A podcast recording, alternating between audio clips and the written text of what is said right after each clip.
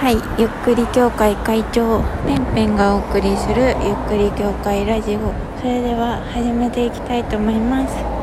どうぞごゆっくり皆さんいかがお過ごしですか？えー、本日はあれですね。黄砂がすっごいあの飛んできていてめちゃめちゃあのまあうちのビルからあの東京の景色が見えるんですけれどもなんかね霞んでてね全然よくなんか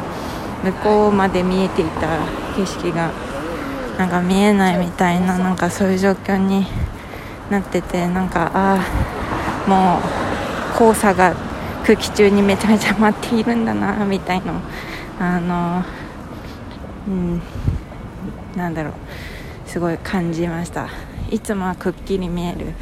えー、東京タワーやカイツリー富士山、えー、どれもが霞んで見えませんでした。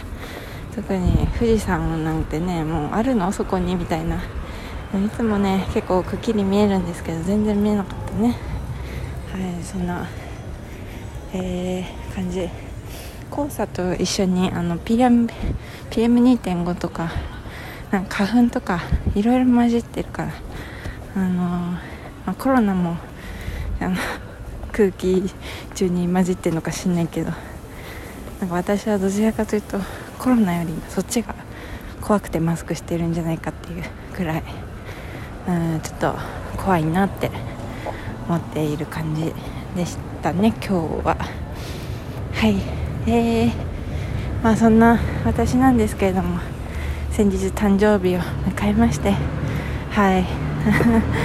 あの誕生日の日にあの放送をしたんですね。あの放送というか、えー、ラジオを配信したんですけれども誕生日の前日って本当に私大嫌いっていう放送をしたんですけれどもまあなんかそれであのちょっと誕生日アピールしちゃってすいませんねっていうか感じであの何？えっとなんかラジオトークっておやつみたいのが送れる仕組みになっているんですよね。うん。それであの美味しい棒というものをいただきました。ありがとうございます。あのこれ名前読み上げてしまっても大丈夫なんですかね。うん。裏本田獅子郎さんはじめましてですかね。うん。あの初めましてなのにいきなり贈り物を送っていただいてとっても嬉しかったし。なんかいろいろなことが報われたような なんかそんな気分になってとてもとても嬉しかったです。本当に嬉しいです。ありがとうございます。なんか、う んこれで今年もなんとかうん富士山とか噴火しない限りは生きていけそうな気がしてきました。よかったです。はい。まあそんな感じなんですけれどもね。はい。あのー、なんか私最近変なブームが起きていてちょっと誕生日っていうことであのー、あれかな、うん、メンタル的にもちょっと病んでたりとかしたんだと思うんですけどあのねあと季節的にもなんか卒業式の、えー、季節だったりとかあと街中にもねあの人式じゃないか。えっ、ー、と袴を着た女の子を見かけたりとかそういうそういう機会もあったんで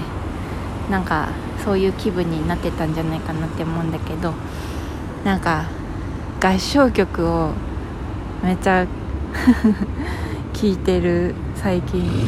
そうで合唱曲ってめっちゃいい曲ばっかだって思ってなんかマジでメンタルやばい時は合唱曲聴いてなんか涙が出てきてしまうくらい精神的に多分なんか追い詰められてたんだろうなって、うん、思う。普通の人だったら「はいい曲だな」で終わるんだけど私はマジでそうなんだよみたいな感じにちょっとなってたんでしょうね、うん、ちょっとメンタルやばい状態から今はなんかちょっと、うん、通常みたいな状態になってよかったなって思うんですけれども。はい。皆さんの思い出の合唱曲何がありますか、まあ、なんかあのいろんな歌があるよね。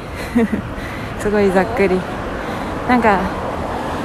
合唱私は中中学校の時にものすごいなんか音楽の先生が合唱にめちゃめちゃ力を入れる先生だったんですよ。でなんかもうあの合唱が盛んな学校でめちゃめちゃ厳しく合唱を仕込まれましてあの、うん、歌ってましたね。うん。大体私はなんか今でもそうですけどなんかこう間に立つのが好きなんでアルトでした。ソプラノも、まあ、出なくはないけどなんかアルトの方がそのハモるみたいのが楽しかったりとかあとなんかこう男子と女子の間を行ったり来たりとか なんかしている感じとかがあのパート的にとても楽しくて。ソプラノはなんか面白くないなみたいな普通だなみたいな感じで。まちょっとそういうひん曲がったとこもね、うん、今の私にを構成しちゃったのかなルトみたいな感じかなって思います、はい、で最近最近というかこの私の合唱ブーム何から来たかっていうとなんかふとある歌詞がパッて浮かんだんですよ。であれこの歌詞何の曲だっけ？みたいになって。でそれがなんかいつか若さを忘れてもなんだっけ？えー、いつか若さを忘れても心だけは決して歌い出しちゃった。決して変わらない絆で結ばれてるみたいな歌詞があってわ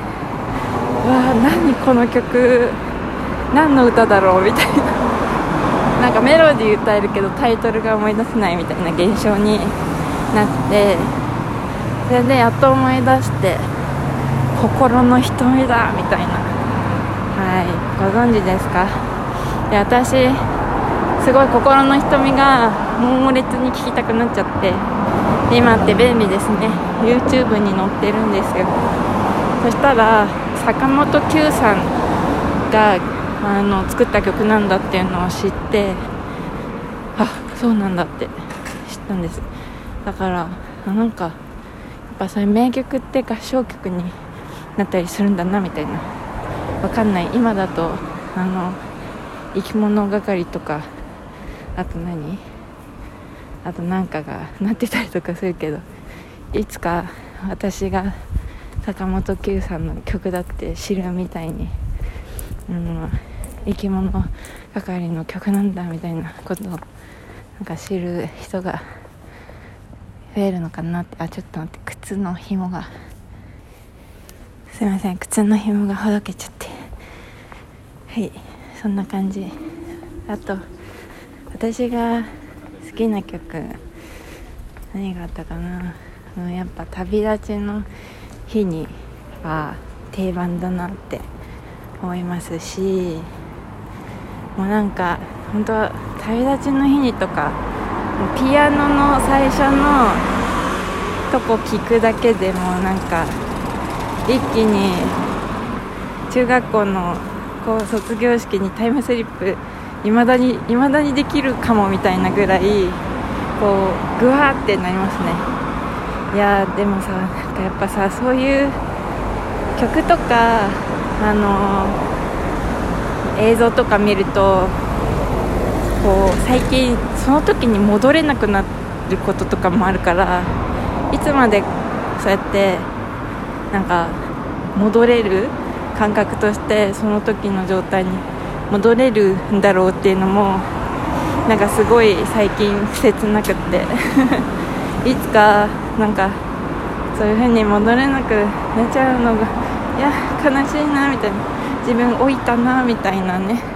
うん、なんかそういうのもあるんだろうなとか思うとまだあの中学生の卒業式のあのそこに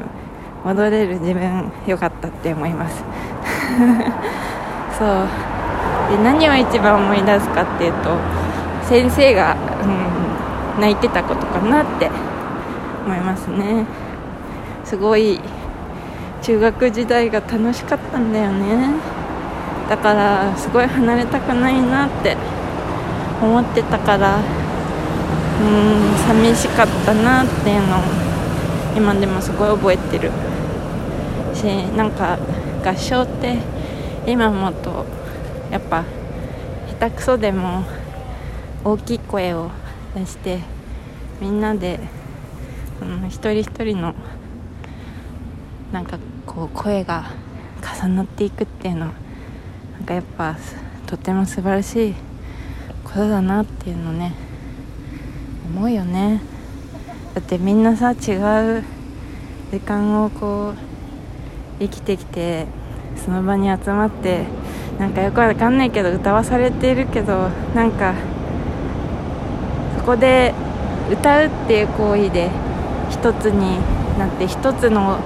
音としてそれが聞こえてくるっていうその現象の素晴らしさが何ともいいなって思って。なんか妙にねうん思ったそんな最近でした。皆さんの思い出の曲何ですか？うん。あのいい曲いっぱいあるから心が病んだ人はぜひ合唱曲を聴いて立ち直るといいと思いますよ。おすすめです。